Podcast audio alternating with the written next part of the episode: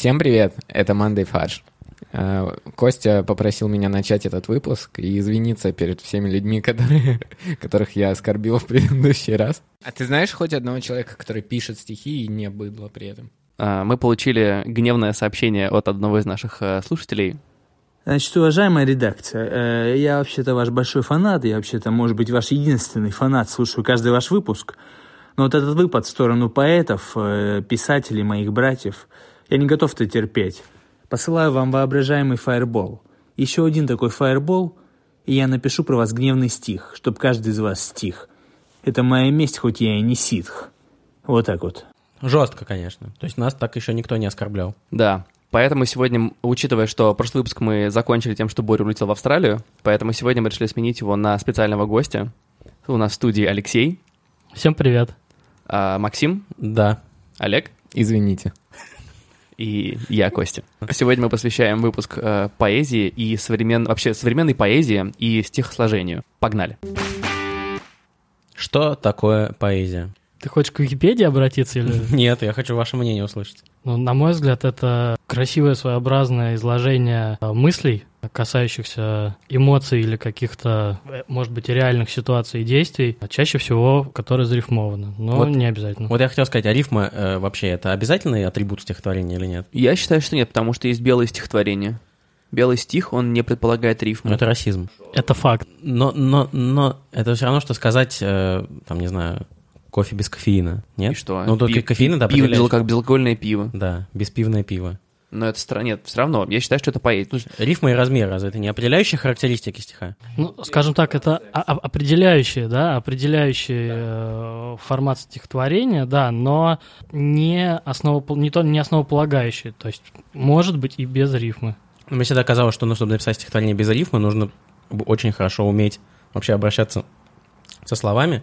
Не любое стихотворение без рифмы будет казаться качественным и талантливым, нет? Слушай, но учитывая, смотря на современный мир, и вообще то, что сейчас выпускается и считается стихотворениями, то можно выпускать все, что угодно и считать это поэзией.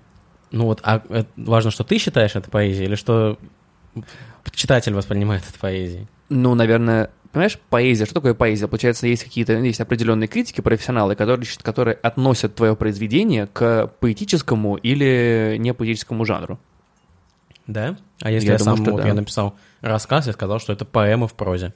Ты можешь это сделать, в принципе, но... Ну, то есть ты можешь назвать сам себя поэтом, воспримет ли тебя весь основной э, остальной мир поэтом? Вот в чем вопрос. Да, вот смотри, очень многие сейчас называют себя рэперами, и не являюсь такими. Да. Многие называют себя политиками, людьми. Не. Режиссерами. А сами террористы осужденные. Вы поняли, да, что через пару выпусков мы будем... Мы, вещать из СИЗО в бутырке. Нет, мы посвятим режиссуре. Наш нам напишут режиссеры, да. Бля, я, я просто не понял вначале. Запишут нам маленький фильм гневный, в котором Олег стихает. Я вообще имел в виду это эпопею с... э, Неважно. А, давайте, давайте так, я честно вам скажу, а, для меня поэзия закончилась где-то Серебряным веком. Но это Я- неправда, нет. Нет, я говорю, я про себя говорю, я не знаю, что происходило с поэзией, как она развивалась после, там, не знаю, после того же, окей, Евтушенко. Вот я вот... Но это не серебряный век уже. Ну, окей, бронзовый, да? Как, Ну, это, как это считать? Ну, то есть, условно, я, условно, я знаю про его существование, но я, например, никогда там, условно, не изучал его стихотворение. Ну, ты же знаешь что- Бродский, ты Да. же знаешь Рождественский. Ну, вот Я, хорошо. я, меня падежи забыл просто, извини. Вот на них я, вот на них хорошо, я остановился на них. Что вообще происходит сейчас с поэзией? Как вообще, как складывается этот мир? Ну, во-первых, э, Евтушенко тот же, например, он был еще жив не так давно, да? Мне кажется, он умер несколько лет назад, Да. два- пару лет назад. И он продолжал все это время писать стихи, так что можно сказать, что он и в 21 веке был поэтом. Поэтому ты, в принципе, не, не так уж далеко остановился от как бы текущей ситуации. Отлично. Но я просто даже не представляю, как она. А до сих пор пишут поэмы. Поэмы тоже, есть разные жанры. Ну смотри, сейчас смысл в том, что, опять же, есть старшее поколение, о котором ты говоришь, то есть Евтушенко, э, Эдуард Асадов, тот же самый, да, э, Александр Кушнир, они придерживаются, конечно, и придерживались старого жанра, э, и больших э, произведений, и стихотворений, и поэм, и четверостишей тех же самых. Есть новое поколение, да, это, наверное, самый яркий представитель это Вера Полоскова, И Астахова, 27. Астахова, Соломонова, Ян Бражник, ну и так далее, молодые поэты э, и поэтессы. А мы сказали про из этих, из староверов, про Губермана? Или он не считается Ну, старовером? Губер... Нет, почему считается? Но он пишет исключительно четверостишие или не исключительно? Нет, не исключительно, но он, он пишет, кроме четверостишей, прозу. Мгм. То есть поэзии он... э, То есть он ограни- изменяет поэзии с прозой. Да, в поэзии он ограничивается четверостишем. Это га- гарики называются. Называется Гарики. А почему Гарики? формат? А, Потому что его Игорь зовут. Отлично. Теперь это, это многое для меня открыло. Потому что я э, так получилось, что я прочел пару его гариков. Э, мне очень, вот, например, понравилось последнее, то, что... Это ему не последнее. Ну, не после... Опубликовано 18 октября. Это в- не значит, что написано. Да, мы не знаем, это кто ведет паблик, неизвестно, поэтому... А, окей, ну, как бы окей. И какой из пабликов, да? Во-первых, да, не- ну, мы начнем с того, что Губерман публикуется в пабликах ВКонтакте. Но кто их ведет, вряд ли сам Игорь Губерман. Я очень надеюсь, что он ведет. Ну, либо это такие же вещи, как Амар Хаям, которые он сам, наверное, не писал, но ВКонтакте Который- они... но ведет паблик про себя, да. Нет, Да, но он стопудово. издается помимо этого. То есть можно посмотреть, о чем э, пишет, пишут в его книгах, сравнить с пабликами. Итак, э, Игорь Губерман. Забавно мне крутое воронье, которое политику вершит. Когда твоя профессия вранье, дерьмо сочится прямо из души. Ну, такое. А можно я тоже одного выписал? Да, прочитаю? Итак, Игорь Губерман. Ум полон гибкости и хамства. Когда он с совестью в борьбе, мы никому не лжем так часто и так удачно, как себе. Браво. Олег, ты все еще считаешь, что это быдло? Это провокационный вопрос. Естественно. Да, мы так, только такие задаем. Да. Подумай Спасибо. еще. Вот, э, поэты, да, Старой Гвардии, но насколько я понимаю, того же, например, Эдуарда Осадова, тоже очень многие обвиняют в том, что у него простая, незамысловатая лирика, которая там не поднимает каких-то тяжелых вопросов и которая не является какой-то сложной там в написании, и что он вроде как в угоду публике пишет довольно простые, писал и пишет, или пишет еще? Писал. Писал довольно простые вещи, э, и сложно его считать вроде как серьезным поэтом. И такие же претензии сейчас предъявляются и к современным поэтам, вот из тех, кого ты назвал, так называемое поколение поэтов ВКонтакте, да, А что вообще такое вот, серьезные темы? Почему поэты должны затрагивать какие-то серьезные темы? Ну, если Почему? ты сравниваешь их с поэтами там, Золотого века, то они там писали о свободе, о, там, о, о царе э, Салтане. Но ведь в данном случае поэты тоже пишут о свободе, просто другими словами, они более простыми словами, они выбирают... И, прости, Пушкина тоже не какая-то... Он не подбирал какие-то сложные высокопарные слова, он простым языком писал о больших темах просто. Ну, ты еще Пушкина прицепи сюда. Пушкин поэт, Да, но он и прозаик. на этом, я думаю, мы сходимся. Ну Да. нет, все же по поводу тем и разнообразия тем, да, э, есть э, как наиболее частая, наверное, тема, это любовная лирика, она, э, скажем так, идет от, от тебя, от твоих чувств, поэтому э, очень многие пишут об этом, о том, именно о том, что чувствуют, и делятся этим э, с окружающими, а э, иметь свое какой-то свой взгляд, свое отношение к политическим каким-то э, вещам, которые происходят в мире, да, какой-то военной тематики, может быть. Это зависит э, от конкретного человека, от конкретного времени. Как э, писал тот же Кушнир, э, времена не выбирают, в них живут и умирают. Вот, поэтому, может быть, молодые поэты просто еще не дошли до каких-то более серьезных тем, и с возрастом вполне могут перейти к этому, потому что у всех поэтов есть какое-то свое как-то свое время, да, написания конкретных стихов. А Ну, может, может быть, через сто лет э, будут читать Веру Полоскову, изучать ее в школе. Вполне может быть. Или Солу Монову. И То- Тимати. Тот же самый И- Быков, кстати и говоря, Тимати. о котором мы не вспомнили. Кстати, мы не Дмитрий вспомнили про Быков. Дмитрия Быкова. Да. Вот, А он бы обиделся, если бы узнал, что мы не. Гражданин-поэт, Да. Вот острая сатира, политика, да. Но у него, в принципе, такая тема. Направленность, он- да. Да, он... А Есть ли у него любовная, любовная лирика? Есть у него стихотворение посвященное, ну, то есть э, любовная я, лирика у я него не видел, есть. честно говоря. Ну вот. Мне, по- говорит, мне по- повезло в жизни, я занимался литературой, когда поступал в э, университет, занимался его мамой. О, Вот, поэтому мне довелось э, познакомиться с человеком, который сформировал... обе- обедать с ним вместе. Ну, нет, но... А он живет с мамой? Нет. А, Просто познакомился с человеком, который сформировал его вкусы литературы, вообще, в принципе, его знания, и который вдохновил его на все это. А, Еще одна а, претензия, да, вот, э, ну, мы прочитали несколько статей о молодых поэтах, а, которые были написаны в разных э, изданиях, типа Афиши или The Village, о том, о молодом поколении поэтов. Эти статьи довольно критично настроены. Потому что либо они делают акцент, скажем так, на качестве стихотворного материала этих ребят, либо они делают акцент, что для меня вот было довольно удивительно, на том, что люди посмели зарабатывать деньги, типа на поэзии, собирают вечера, собирают там деньги, собирают спонсоров, и это преподносится как что-то негативное. Но мне кажется, что как бы если ты поэт, то ты этим и должен зарабатывать на жизнь, нет? Ну, во-первых, в принципе, мне очень э, было странно читать, когда они говорят про сам про качество текста, потому что ну, условно, я понимаю, что люди, которые писали эти статьи, они не критики поэзии. Вообще, и, и качество их материалов тоже, да, тоже оставляет, оставляет желать лучшего. Да. А, вообще критика поэзии — это один из, наверное, самых сложных а, направлений критики как таковой. А вы... Я, так как я не сильно большой э, любитель сильно большой. Так как я не сильно большой любитель поэзии, и... То я пойду, пожалуйста.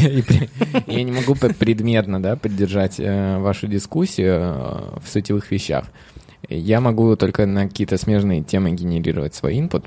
И вот я хотел бы ответить Максиму на тему такой околопоэтической темы, как монетизация, да, вот то, что Максим говорит, что если ты поэт, как бы будь добр, зарабатывай этим. Я не очень понимаю, э, как бы какой продукт генерируется поэтом, э, как он полезен кому бы то ни было вокруг, э, и, соответственно, как этим можно зарабатывать. Вот в моем понимании, когда общество соглашается назвать какое-то литературное произведение значимым и качественным, это должно пройти уже довольно долгое время — чтобы много кто с ним ознакомился, оценил и так далее, чтобы люди прочувствовали пользу от этого произведения. И это очень сложно сделать, когда это произведение это можно прочитать за 35 секунд. Ну смотри, вот мое мнение таково. Ты сказал о том, что общество должно тебе рассказывать и объяснять, какое произведение является качественным. А, так как поэзию ты можешь воспринять, прочитать не только да, в книгах, но зачастую сейчас, как мы уже обсудили, она переходит в контакт в интернет, в соцсети, то ты сам для себя в первую очередь определяешь, для тебя оно качественно, полезно, интересно, то есть несет ли оно для тебя какую-то эмоцию, потому что когда ты идешь в театр, когда ты идешь в кино, когда ты слушаешь музыку, ты в первую очередь получаешь какую-то эмоцию, там, может быть, мотивацию, вдохновение. И то же самое с поэзией. Только тут тебе не говорят о том, что э, Limp Bizkit или Эминем это какие-то признанные уже э, культурные деятели, да, скажем так. Или Фейс. Вот. А ты сам для себя это определяешь в первую очередь. Я понял. То есть ты говоришь о том, что это все примерно э, одно и то же, вопрос только в системе монетизации. Нет, вопрос в твоем подходе. Ты слушаешь общество или ты сам для себя готов это решать? А монетизация... Э, Просто сейчас общество, действительно, ты прав, не так воспринимает э, поэзию, как раньше. Э, поколение старше нас, да, оно готово было и ходило на поэтические вечера, которые проводил тот же самый э, Осадов, Евтушенко. Они собирали залы, они устраивали концерты, они читали свои произведения со сцены. Люди их воспринимали, они э, с готовностью платили за это деньги и получали ту самую эмоцию, за которой сейчас наше поколение ходит в кино. Угу. То есть э, наше поколение уже, можно так сказать, шагнуло вперед. Оно от, отвыкло, оно не готово к, к поэзии. Я не могу сказать, что это вперед. Может быть, это шаг назад. Для каждого свое. Или в бок. Они просто выбрали для себя другой формат немножко, и все. А так, то, что если говорить про монетизацию и привинтить ее к тому, к той теории, которую ты высказал, наверное, просто эм, если бы общество сейчас воспринимало поэзию с, большим, э, с большей готовностью, и говорила, что вот это произведение, типа, оно, оно клевое, то просто стоимость билетов была бы на это, на это мероприятие просто выше. А сейчас, учитывая, что поэты ушли в контакт, и у них довольно узкая аудитория... Назовем его просто... подполье. Ну, такое, да, интернет-подполье. Вот, то и... А то есть как, они должны с помощью рекламы монетизироваться? А то же самое. То Нет, есть, типа, реклама? как YouTube, да, ты э, пишешь рекламные стихи просто по какие-то бренды. Да, да, неожиданно. Продукт плейсмент себя. Нет, ну слушай, ну это же точно так же, как и все остальное. Ты как, как, ну как артисты, как э, свободные артисты, не знаю, художники. Ты просто, у тебя есть определенный репертуар, и ты поехал в тур. И ты говоришь, вот я арендую вот этот вот арендую клуб, ну как бизнес, да, я трачу на аренду и на какие-то там э, поспудные расходы. И вы покупаете билеты. Типа там тысяча рублей, вы приходите послушать меня. А в чем ценность? Э, В самом тексте или в том, как это В человек числе читает? И, и том, и в том. совокупность, совокупность всего этого. А в чем больше? Не знаю, это зависит. Если ты, ну, опять же, если у тебя тексты, которые резонируют в умах людей, то люди будут готовы послушать это вживую, а не просто у тебя дома. Если при этом ты еще и хороший оратор, то люди выйдут с, люди будут воодушевленные и вдохновленные какой-то энергией. Просто вот э, как- что мне нравится в каких-то публичных мероприятиях, выступлениях, да, э, что я... у- Это что подогревает мой интерес? Это то, что я услышу что-то новое, чего я не ожидал. Ну, От- то есть на- Относительно музыкального концерта, в чем Да, разница? то же самое. Ты можешь послушать на, в наушниках а, или в машине, а можешь пойти на концерт. Good, good, good point. Я хочу про монетизацию немного добавить. Я, а, я прочитал эти статьи, и я обратил внимание, что многие из этих людей, которые да, являются героями статьи, они работают. То есть у них есть работа, помимо, естественно, поэзии, потому что они понимают, что они не могут заработать себе на жизнь этим. И причем меня поразило, что большинство из них работает в IT-сфере почему-то. Типа поддержка сайтов или что-то такое. Может быть, это позволяет выкраивать свободные вечера. Вот они, современные по интроверты. часов. То есть я не встретил там поэта, который был бы, например, там Паблик-спикером. до- доставщиком э, пиццы. Или экономистом. Да. А вот ты, Леш, ты нам рассказывал, ты ходил как раз на поэти- на поэтический вечер. Просто для нас, мне кажется, ну, Олег, мне кажется, там никогда не бывает, не пойдут да, даже под страхом смерти. Это самый недавний э, поэтический вечер, на котором ты был, правильно? Да, э, этот э, поэтический вечер организовал мой э, товарищ, с которым мы вместе учились в институте, Николай э, Чуприк. Проходил этот поэтический вечер в антикафе, э, в небольшой комнатке, то есть он арендовал э, помещение, в которое пришло порядка 15 человек, Э, преимущественно были дамы. Так что, ребят, вы знаете, куда нужно ходить. Wink-wink. Читать могли все, кто пришел. Свои стихотворения, стихотворения популярных э, авторов и Серебряного века, и Бронзового, о котором мы с Константином говорили.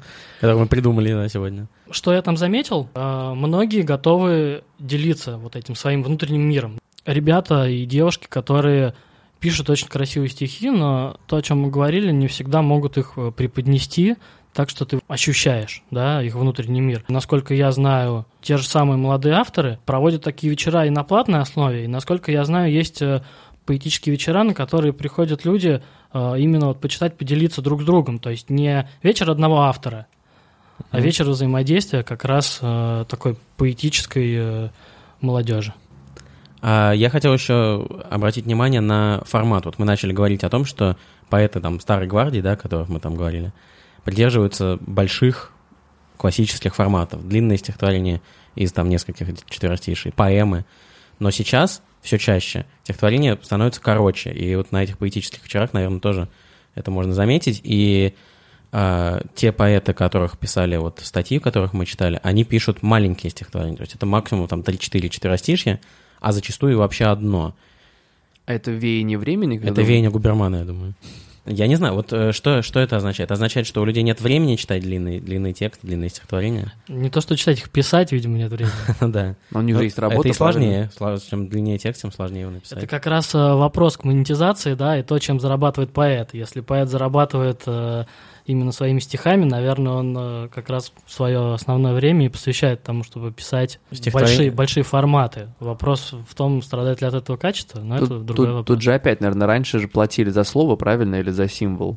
Ну, наверное, если ты поучаствовал в журналах, Да. ты мог заполнить там какую-то большую определенную несколько полос этого журнала, и тогда ты об тебя платили бы все. Вот. А здесь, получается, ты не знаешь... А здесь получается, что ты пишешь четверостишие, то ты, твои основные э, потребители — это производители открыток. Вполне, ну не только. Там, я думаю, у них есть свои штатные поэты. Штатные по- Ну, поэты. ламантины вот эти вот. э, Рабы, назовем Рабы, да. да. Литературные эм, Рабы. рабы. А какие форматы появились? То есть не то, что появились, как вот сейчас выглядят эти короткие стихи? Но если Что мы это? говорим о юмористических форматах, то это порошки и пирожки в первую Что очередь. это? Ну, пирожок — это четверостишье, в котором соблюден размер... Я не, не, мог- не могу точно сказать, как называется размер, потому что я не разбираюсь, но он совпадает с размером Это размер называется пирожок. Он совпадает с размером первой четверостишья поэмы Евгения Онегин. Э, То есть та- такое же количество слогов и также так- такие четыре строчки, но определяющим должно быть то, что там нет рифмы. Не, не должно быть рифмы. Вообще ни у какой... Ни одна строка ни с одной не рифмуется. Порошок — это разновидность пирожка, в котором четвертая строчка состоит из всего двух слогов и рифмуется со второй. Примерно 80% всех стихотворений, которые я вижу вот в стиле пирожков или порошков, они все, ну, 80% про Олега. Я зачитаю э, пирожок, который мне нравится очень. Он про Олега? Нет, кстати. А Хотя, можешь, ну, может, можешь, можешь потом про Олега тоже найти отдельно. Хотелось старых проституток, паленой водки и шансон, но, как назло, коньяк, красотки, приятный мелодичный джаз. Олег старается скорее уравновесить зло добром. Увидел, парни бьют мальчишку. Красиво рядом станцевал. Вот этот, конкретно этот пирожок висел прямо напротив моего рабочего места. Вот прямо на уровне моих... На уровне моих глаз. Бредет седой апостол в рощу, там соловьи и муравьи, и ловит муравьев апостол и кормит соловьев седой. Да, этот красивый был, я помню его. Э, То есть получается, что все? В этом, в этом будущее? Давайте, раз уж мы заговорили о будущем, то я вброшу еще одну такую около около по- поэтическую тему. Последние пару лет периодически натыкаюсь на новости о том, что какая-нибудь компания типа Google или Microsoft разработали э, нейронную сеть или там какую-то machine learning black box, которая генерирует стихотворение. Пускай это пришло в норму, и вот у нас машина генерирует качественные какие-то произведения. Будет ли тот же самый эффект? Будет ли та же самая ценность в таких произведениях? Мне кажется, нет. Я, наверное, подумаю о том социально-культурном пласте, в котором вырос, этот- вырос писатель, что он пытался донести, как он все это описывает, и что он хочет сказать. Естественно, это будет эм, накладывать определенно, не знаю, там, какую-то надстройку. Но я думаю, что именно знание того, что это произведение написала машина, или нейронная сеть, или искусственный Мгм. интеллект, э, оставит определенный для меня байс, что я не буду, не поверю в это. То есть все-таки контекст, э, он тоже серьезно важен, и он определяет Конечно. э, твой эффект. Я хочу, э, продолжая эту тему, зачитать творчество автопоэта Яндекса. Значит, автопоэт Яндекса был в 2013, по-моему, году. Он составляет исключительно из запросов поисковых. И пи- пишет разными размерами. Вот, например, Онегинской строфой. Постельное белье в Ангарске, Новосибирский зоопарк, знакомство с девушкой в Ангарске, код ангела, картинки Дарк, монтаж металлочерепицы, ос, заполнение страницы, удачливый Вики-словарь, хотя тепло уже январь, Петр Леонидович Капица, скачать программу Доктор Веб, паркетная доска Квикстеп, Елена Глебова, певица, трубодержатель для перил, Святой Архангел Михаил. Есть еще порошок, блокнот для речевого ввода, купить диплом Владивосток, проверочное слово к слову, чуток. А мне кажется, что вот как раз с развитием технологий еще больше будут цениться вот именно человеческие напи- произведения, написанные людьми. А сможешь ли ты их отличить? Вот мы как раз это обсуждали, что было бы интересно провести как социальный эксперимент Тест Тюринга. э, слепое типа тестирование, то есть когда тебе дают э, прочитать произведение и не будут говорить, кто это. Робот, человек, известный писатель, при, признанный условно обществом или какой-то молодой. На мой взгляд, все равно машины никогда не смогут передать э, вот э, такие эмоции и использовать такие интересные вот метафоры и образы, как э, тот же самый Бродский. Я тут тоже хотел поделиться своим опытом. Я тоже попал на поэтический вечер. Ну, даже, наверное, скорее перформанс. Он был организован э, таким пространством, как Community Stage. Это в Москве на Космодемьянской набережной. А, они сделали... А, Юрий было это понравилось, вот. Собственно, там живая, живая музыка, немного техно, а, пять, пять актеров, они читают э, стихи известных писателей, это там Рождественский, Осадов тоже присутствует, Хармс они читают, а, Цветаеву или Ахматову, по-моему, тоже цитируют, а, под, под, под музыку и под видеоряд. А Юра это кто? Я думаю, это все про Гагарина, потому Мгм. что как раз тема, тема космоса. Но вообще, в принципе, я, как человек, мне кажется, что поэтический вечер это очень здорово. Я бы с удовольствием пошел на более камерный, в более закрытой атмосфере. Ну, то есть атмосфера, да, как раз Да, мне кажется, она тоже очень влияет, Мгм. да, да. Вот. А от поэтических вечеров можем перейти к другим вечерам, в которых Да. тоже люди читают стихи друг другу. как сказать, ну, как назвать это стихами? На самом деле, я все, вот я вбрасывал ребятам такую мысль, можно ли читать рэп, который сейчас стал, к сожалению, деградировать, но у него определенный был пик, а можно ли считать рэп вообще поэзией? Пик деградации?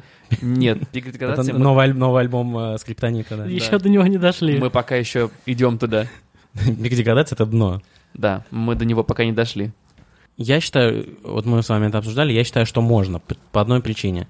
Э, Многие причисляют рэп к музыке, но я считаю, что рэп к музыке имеет меньше отношения, чем к поэзии, потому что в отличие от э, песен других жанров, в, в нем менее значительно, значительно менее важна мелодическая составляющая, чем смысловая.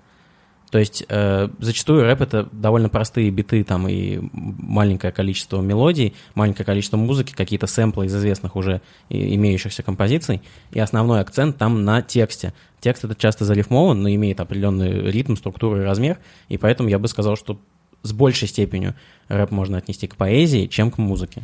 Но, к сожалению, если брать поэтические рэп-вечера, такие как версус или слово, то в последнее время там смысловая нагрузка в тексте, она оставляет не то, что желать лучшего, но прям ребятам стоит очень сильно поработать над собой. Хотя появились очень Сходить, хоро- сходить на поэтические вечера. Ну Давай открыть словарь. Об этом и речь. Я вот хотел уточнить. Я посмотрел как раз... Посмотрел, послушал, посмотрел, наверное, лучше бы не слушал. э, Один из версусов.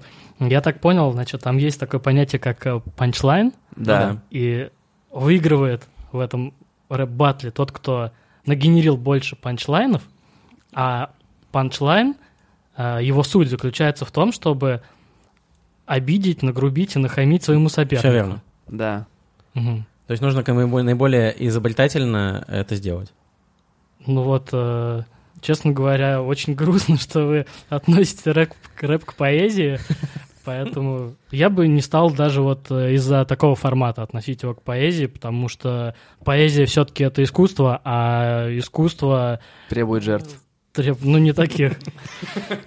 Раунд. Это, это красота была. Это смешно было. Красота требует жертвы, а не искусство. Вот. А искусство не заключается в том, чтобы э, обидеть человека, который стоит напротив и смотрит тебе в глаза. Но это специальный жанр, это рэп-баттл. Как бы. Да, то есть они, они Баттл-рэп.